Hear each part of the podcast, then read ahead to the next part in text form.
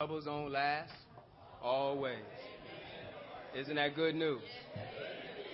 Isn't that good news? Yes, yes. If you can open up your Bible with me to uh, First Peter, first chapter. We'll be looking at verses 1 through 12.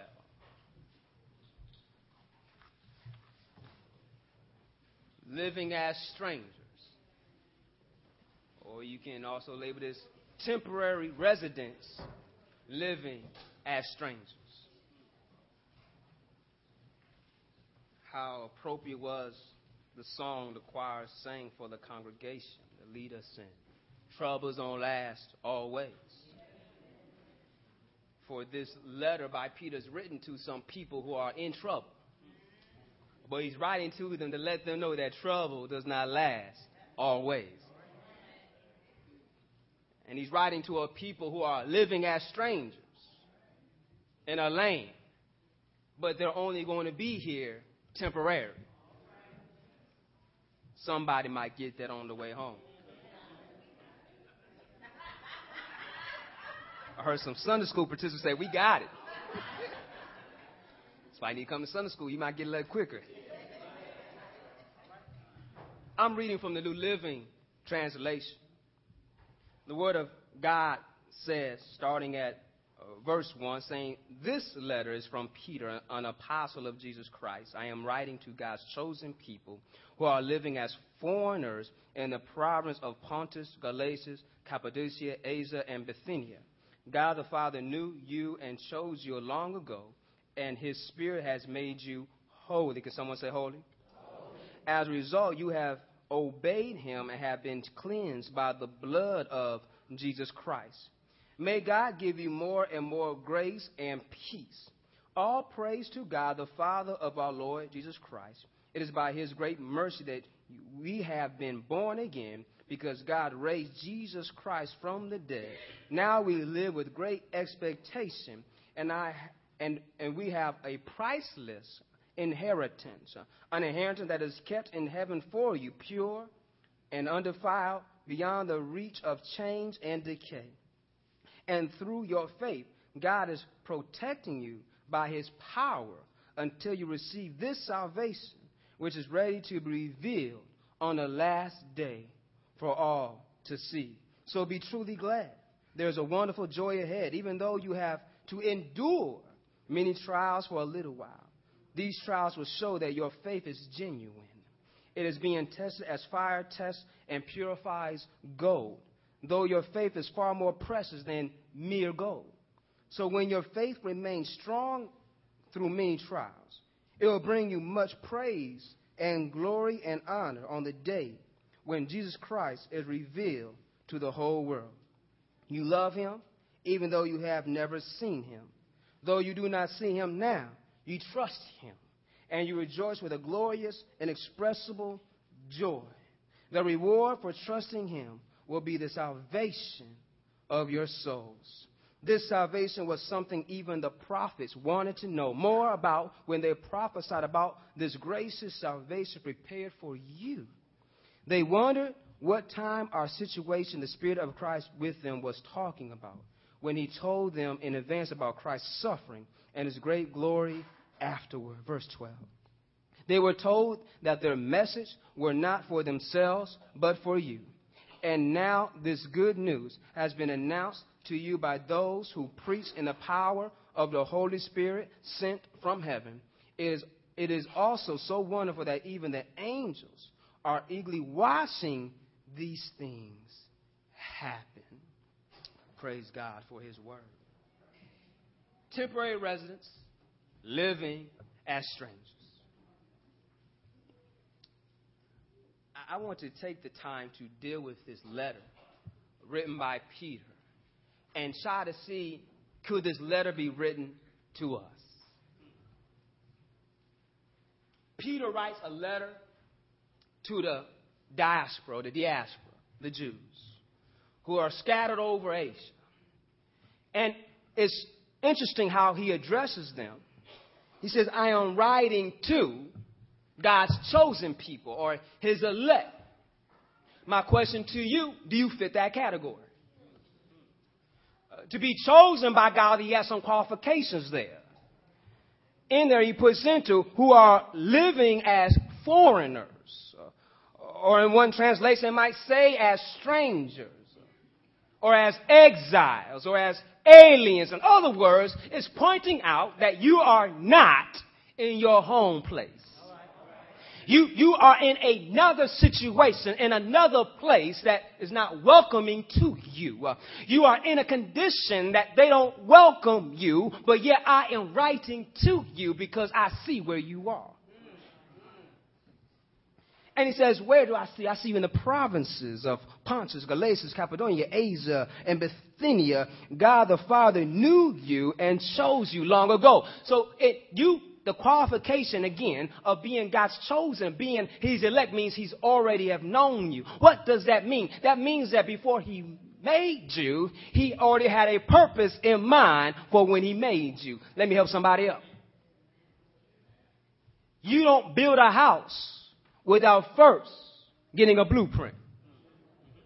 And you don't have the blueprint and first you have an idea of what that house is going to look like. But even that blueprint and that idea is still no good unless you have some land to build it on. And even that is all no good if you don't have any materials to build that house. And so what I'm trying to point out that each process has something else involved in the process because it's done with a purpose. I have a blueprint for the purpose of a house. I came with the idea for the blueprint for the purpose of the house. I got the land for the purpose of the house. I have the materials for the purpose of the house. Can I teach you the Bible real quick? Genesis, God introduced himself to us. And the first word he spoke was, in the beginning. God created the heavens and the earth. And then he further qualified those statements to let you understand what that means. But first he makes sure that you understood that he is the creator. Why does that even matter? Well, well, well, well, they served a mono God, one God, but yet they were in a land where people serve many gods. They serve the God of the sun. They serve the God of the moon. And look what God specifically said that he made a lesser light and a greater light. He didn't say sun and moon. But man say sun and moon, they worshiping idol gods. But God said, I made a lesser and a greater light. I didn't call them sun and moon. I made them something. Because God is light. And so if God is light, what he made was some artificial light. Somebody might get that on the way home. And so we see here that God creates everything with a specific purpose in mind. And so therefore, tell your neighbor, you were not made by a mistake. But you were made for a purpose, and it's clearly seen here that God says to my chosen that Peter's writing to, who God foreknew, who he already knew and called for his purpose. Jeremiah. I, I, I, I can't speak. I, I can't talk. God, You're going to use me? I heard God tell Jeremiah, I knew you before. Before. Before you were in your mother's womb. You have parents trying to plan to have children. But God said, I already knew. You before the parents try to plan to have a child, I already knew. And so to grab this, to, to be God's chosen, means that too many times we're walking around trying to figure out how to live a life pleasing to God when we're trying to live a life that's pleasing to this world, not realizing that this world is only temporary. And so I need to change my perspective and start seeing this land as it is, that I'm just a stranger in this land. This is not my home. Because I got a new home. Somebody know where I'm going. Over in. Glory. And, and, and, so when I realize that this is not my home, this is just a temporary residence, then I gotta accept the things that come in living in this place. So we see God has chosen us for his purpose. God called us into his purpose through Jesus. Jesus welcomes us into his body for the glory of God. Look at the work here. For Father foreknew you and chose you long ago, and his spirit and it says the sprinkling of the blood. Uh, you, you see the work here. The Spirit has made you holy. As a result, you have been obeyed Him and have been cleansed by the blood. You see the Spirit and the blood working here. I want you to grab something real quick here. Uh, the Spirit is there, a working participant in activity in our salvation. And, and, and I like how uh, uh, the, a better translation says the sprinkling of the blood. I, I like that because it could have used poured out. It, it could have used an overwhelming amount. But he strictly said the word sprinkling, which means to say that that blood, just a little drop of that blood is powerful enough to cleanse you. And the working of the Spirit. What, what's the working of the Spirit? We, we read about it in the letters of Philippians says, work out your salvation in, in fear and in trembling. Meaning that uh, I need to allow God to continue to have His way uh, with me as I present my body as a living sacrifice, as I try to walk by faith and not by sight, as I try to trust the Lord in all my ways and lean not to my own understanding, but in all my ways acknowledge Him and He will direct my path or how I try to go after the narrow path towards a narrow gate because that is unto righteousness. I'm realizing that this takes work. And God said, I've given you the Holy Spirit. I've covered you with the blood and it's working on you. Is God working on you? And you see, the qualification to be chosen by God means that He foreknew you. Mm. He made you with a purpose already in mind. Mm. He cleansed you and sanctified you for His glory and for His purpose. Mm. And He's working in you with His Holy Spirit. Mm. Can I put a pin right there real quick? Do you not know, as Paul said, that that same spirit that rose Jesus up from the grave is also in you? I'm just going to say that at one time. If You don't believe me? Just go back and read it and maybe hit you on your way home. But that same power and so we see here that, that, that, that we as temporary residents have a place still in God. Some like those soldiers that are in a foreign land, fighting for a foreign government. They're not well received over there. I was watching a news story. It says that in order for them to change their reception, uh, it, it, it their government, the, the Afghan government, to pass out the food so that the people can see the government working on their behalf. Because it was so hostility there because they saw a foreign people helping them out. They said, what is my government doing for me? Because they saw the face of the people doing the work. And it says, you don't look like me, but you're helping me. But those who, who look like me, who should be helping me, they're not doing this. The government caught on to that. Say they are, they are part of the solution. They're not a part of the problem. So let us get them in. Sometimes we are in the same way that we are in a foreign land. And instead of us working with the problem, we become the problem. But when we join in the Christian army and we join in God's kingdom, we can work together to make a better community. But yet we have to understand that this is not our home. So don't try to get comfortable here. Because this is not your home. I heard a story about a man that set up a, a, a, a, La-Z-Boy chair and, and said he had to test it out, make sure it worked, he had to sit down and grab a remote, act like he was at home. But I heard somebody say, don't get too comfortable because this is not your home. Sometimes that's how we be, that we get up in other people's places and we try to sit down like it's our home. But I want you to realize when you get comfortable, it allows you to, your mind to relax and you're not as alert as you should be. And that leaves a little bit of room for the enemy to sneak in because you're getting comfortable. You're, you're not up walking around checking someplace. But I heard Jesus say to be as gentle uh, as a double, a wise uh, as a servant. We need to realize that this is not our home, but yet we've been called to a greater purpose, through the working of the Holy Spirit and a sprinkling of the blood to glorify the Father. Are y'all with me here? And so we see that according to God's purpose, He, he has chosen us. And, and since He has chosen us, then Peter gets excited. He extols God. We may read it as blessed be or praise, but yet He is giving praises and honor to God because He has chosen us. Too many times in our lives that we think we are the chosen ones, and people should thank us because of who we are. We walk in as I should be treated as royalty because of my last name.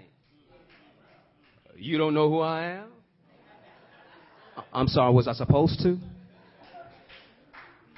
We have people that get caught up thinking that every place they go, they own it. But yet, I would like to tell them, but I thank God for helping my patient tongue uh, to keep it to myself. But we need to realize that this is not your own. You don't own anything. But my God owns a cattle on a thousand hills. My friend Pastor Bailey said that he had so many cattle, they stopped counting the cattle and started counting the hills. That's a lot. Our God owns everything, so nothing I have is mine. My house is not mine. My car is not mine. These clothes are, are not mine. My shoes are, are, not mine. My watch, uh, my video games, my my favorite baseball team, the Cubs, uh, they're not mine. All this stuff is temporary. All this stuff will fade away, but yet there's something new coming that I want to hold on to. But yet we look at this. Look why he praises. He praises him for his great mercy. Do you see that in verse 3? His great mercy. When you look at the word mercy, means that he had pity or he had compassion. We, we see Jesus having mercy, having pity, having compassion on many people. So that's the reason why he came. I came for the blind to see, for the lame to walk, he came to have pity. You heard him saying, Lord, or son of David, have mercy or have pity on me. And Jesus calls him over and say, what do you want? I want to see. Of course you want to see. We knew that. But Jesus wants you to just come there and have a relationship with him and talk with him and he gives it to them. Aren't you glad we serve a God that wants a relationship with us? Do, do, do, you understand the correspondence that God's an oral God, that he speaks? The other guys don't talk back. Remember, remember Elijah and Baal? Oh, oh, maybe your guys are sleeping. Cry, cry a little bit loud, but our God never sleeps uh, nor slumber. Our God is an unlying God, an unchanging God. Does not change like the shifting shadow. He is the Alpha and the Omega, the beginning and the end. He is what was, what is, and what is to come. He is awesome. And so, because of all that, great is His mercy. We look, we look in the Bible, we see he's writing to the Jews. The Jews know that they will say our God's a warrior. Oh, you find that in the Bible. That our God is a mighty warrior. Why is he a mighty warrior? Because he's a God of war. Oh, he destroyed some city. He destroyed some land to give the land to us promised people. But also we realize, he said, but God, great is your mercy and your ever kinding love. We see that over and over again. Oh, our God is a gracious God, full of loving kindness. How can this be, this God of war, also be this God of mercy and loving kindness? Because he's holy. And sin cannot stand in his presence. And because sin cannot stand in his presence, we cannot stand in his presence. But since we could not stand in his presence, he sent himself to stand in our place so that we can stand in his presence. That points back again how Peter says the spirit and the blood is working. Tell somebody it's working. And so this great mercy, this greatest mercy that we have experienced, do you see that? And that, that has given us hope to live. Has anybody here had had some times that you didn't feel like living? Sometimes you felt depressed. You started wondering, what if this car went off the road? What if I stayed on these train tracks. I, I, I know I'm talking to some safe folks up in here, but don't act like you don't live in this world. Uh, what if I jumped out this building or would somebody miss me if I was gone? Sometimes we get depressed and we feel like we have no hope to live, but I just want you to be like Peter and think about his mercy. And said it's giving me hope to live. Because I realized I could have been dead and gone without knowing Jesus as my Lord and Savior.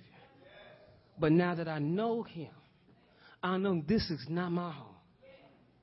And so Jesus' resurrection from the dead brings us hope. It brings hope to the exiles, uh, to the aliens, uh, to the strangers, to realize that death has no victory.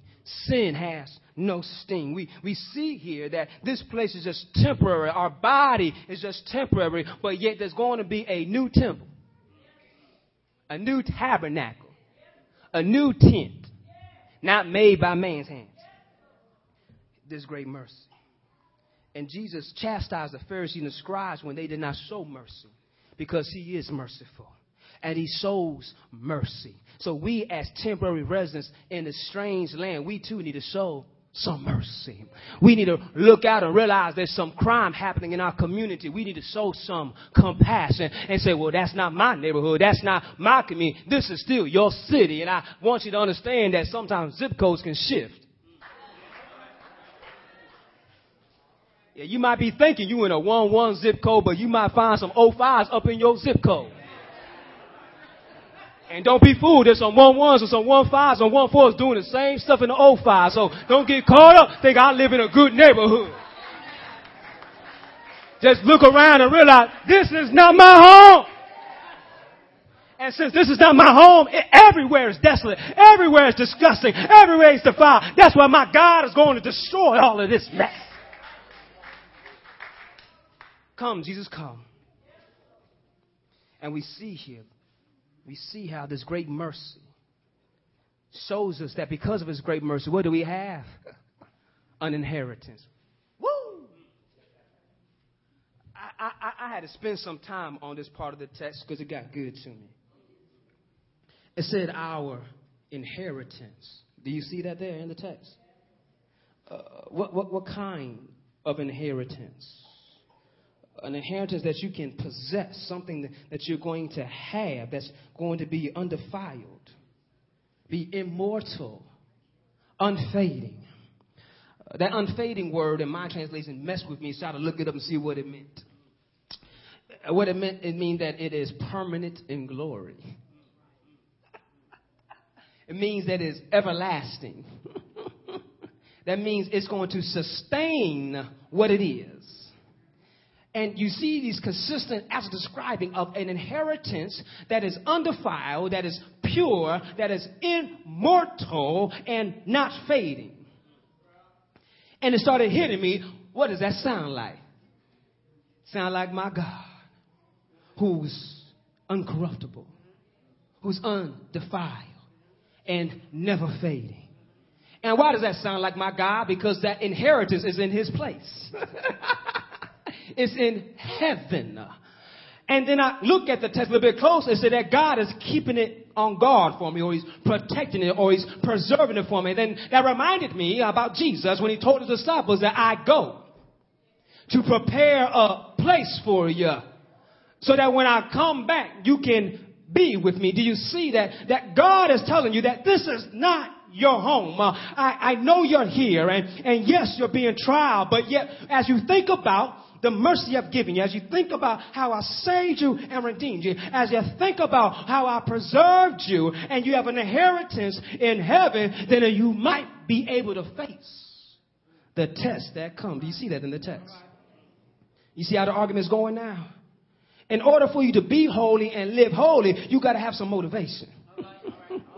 God knows how fickle we are. Uh, he kept the promised land ahead of them because they weren't ready for it. And, and, and, you see here that God, God knows that I can work with you and help you get there because I'm not done with you yet. But when Jesus comes, do you not see that? Not until the revelation of Jesus, not until the appearance of Jesus will we fully understand our salvation. But since we're still in a work in progress, as, as we understand, I, I want you to grab here, these are the last days. And it did not start in 2000. It started when the Holy Spirit came because Peter says that when the, in the last days, God will pour out His Holy Spirit. Uh, does anybody here have the Holy Spirit? Then, then you must be in the last days. Uh, but I'm so glad that, man does not know the day uh, nor the hour. So that's why you need to work out your salvation in fear uh, and in trembling. And better yet, as Peter said, just remember you're a stranger. You're an exile in a foreign land. Uh, they don't accept you as citizens here. But, but Paul says that we are citizens uh, in a kingdom uh, of heaven. Uh, and Peter goes on to say how we are a holy nation. How is that? Because God says so. And you look at that, you see that, that Jesus has redeemed us and preserved us. And because of that, that I realize that my life is full of trials and tests and tribulations. I want to grab that, that yes, many people pray for healing in their wretched bodies, but sometimes healing does not come. It does not mean God is not God. But it does mean this. What the Paul said, God told him that in your weakness, then you are made strong. For my grace is more than enough. It is sufficient. And so we realize that in the trials that I'm faced, what's it doing? It's working on me like gold, uh, like pure gold. But yet, it, I'm glad it's so that your faith is even worth more than pure gold. Oh, I, I, know we put a lot of value on gold and platinum, but yet the text tells us, as we already know, it's perishable. But yet your faith in Jesus it's not perishable, but instead it's going to be found with praise and glory. Did y'all see that in the text? Uh, I'm not lying to you. Keep on reading the text. Uh, it's going to be found uh, with praise and glory. When will it be found? On the revelation, on the time when Jesus comes. Uh, will you be found faithful? Will you be found faithful on the appearance? Will you be found tried and true? I, I want to just close this illustration dealing with the gold. I was, uh, I was truly blessed. I shared that in Bible. I was truly blessed uh, uh, going to that week of class. There was a, a, a artist that does with metal. And so he started talking about metal. And he started talking about the gold purification process. And he says that when they melt the gold to get the infirmities out, to further purify the gold, they put lead in there to further draw out the impurities. My mind started working with that. I'm already under fire to get the impurities out. But then he got to put something else that's impure to take all the other impurities out. Because I just, the fire was just not good enough.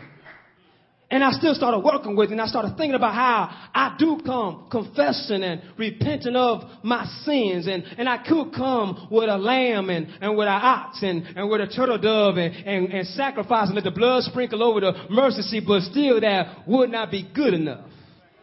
Until something got in me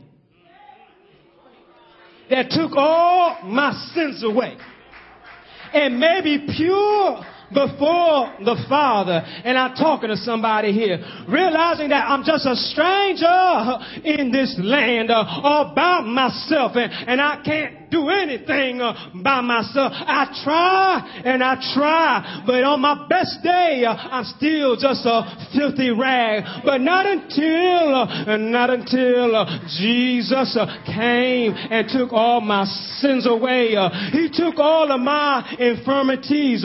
did he do it for you?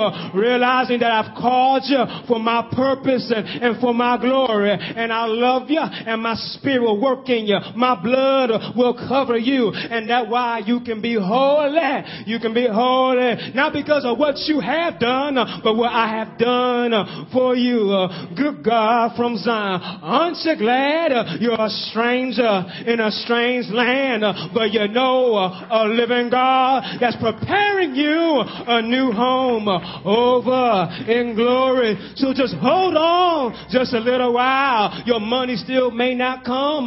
Cancer still may not come go away. Uh, but Jesus uh, is coming and will wipe every pain away. Uh, no more death, uh, no more sorrow. And I'm talking to somebody right now. I know, I know you wish you could run uh, like you were six years old, but one of these mornings, uh, or one of these nights, or one of these days, he's coming back again, and you'll be able to shout, you'll be able to run in a new vibe.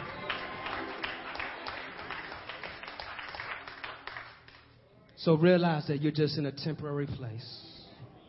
But God has a permanent thing for you that's incorruptible, that will not perish, and it'll be yours over in glory. That's some hope to have. While you might be in pain on the, on the doctor's bed, while you might be in debt at the bank's house, but yet you can know that your Father is rich, that He is a healer, that He is more concerned about your soul than your body. Not going to get everybody on there. Oh, he's destroying this body, and He's going to give you a new one because He's more concerned about you being with Him than you living good down here. Because He's, no, he's going to make you live wonderful, beautifully with Him. But you have to grab on. You're just a temporary resident living as a stranger. But yet, when you know Christ, you know you have a new home over in glory. Hallelujah. Bless His name.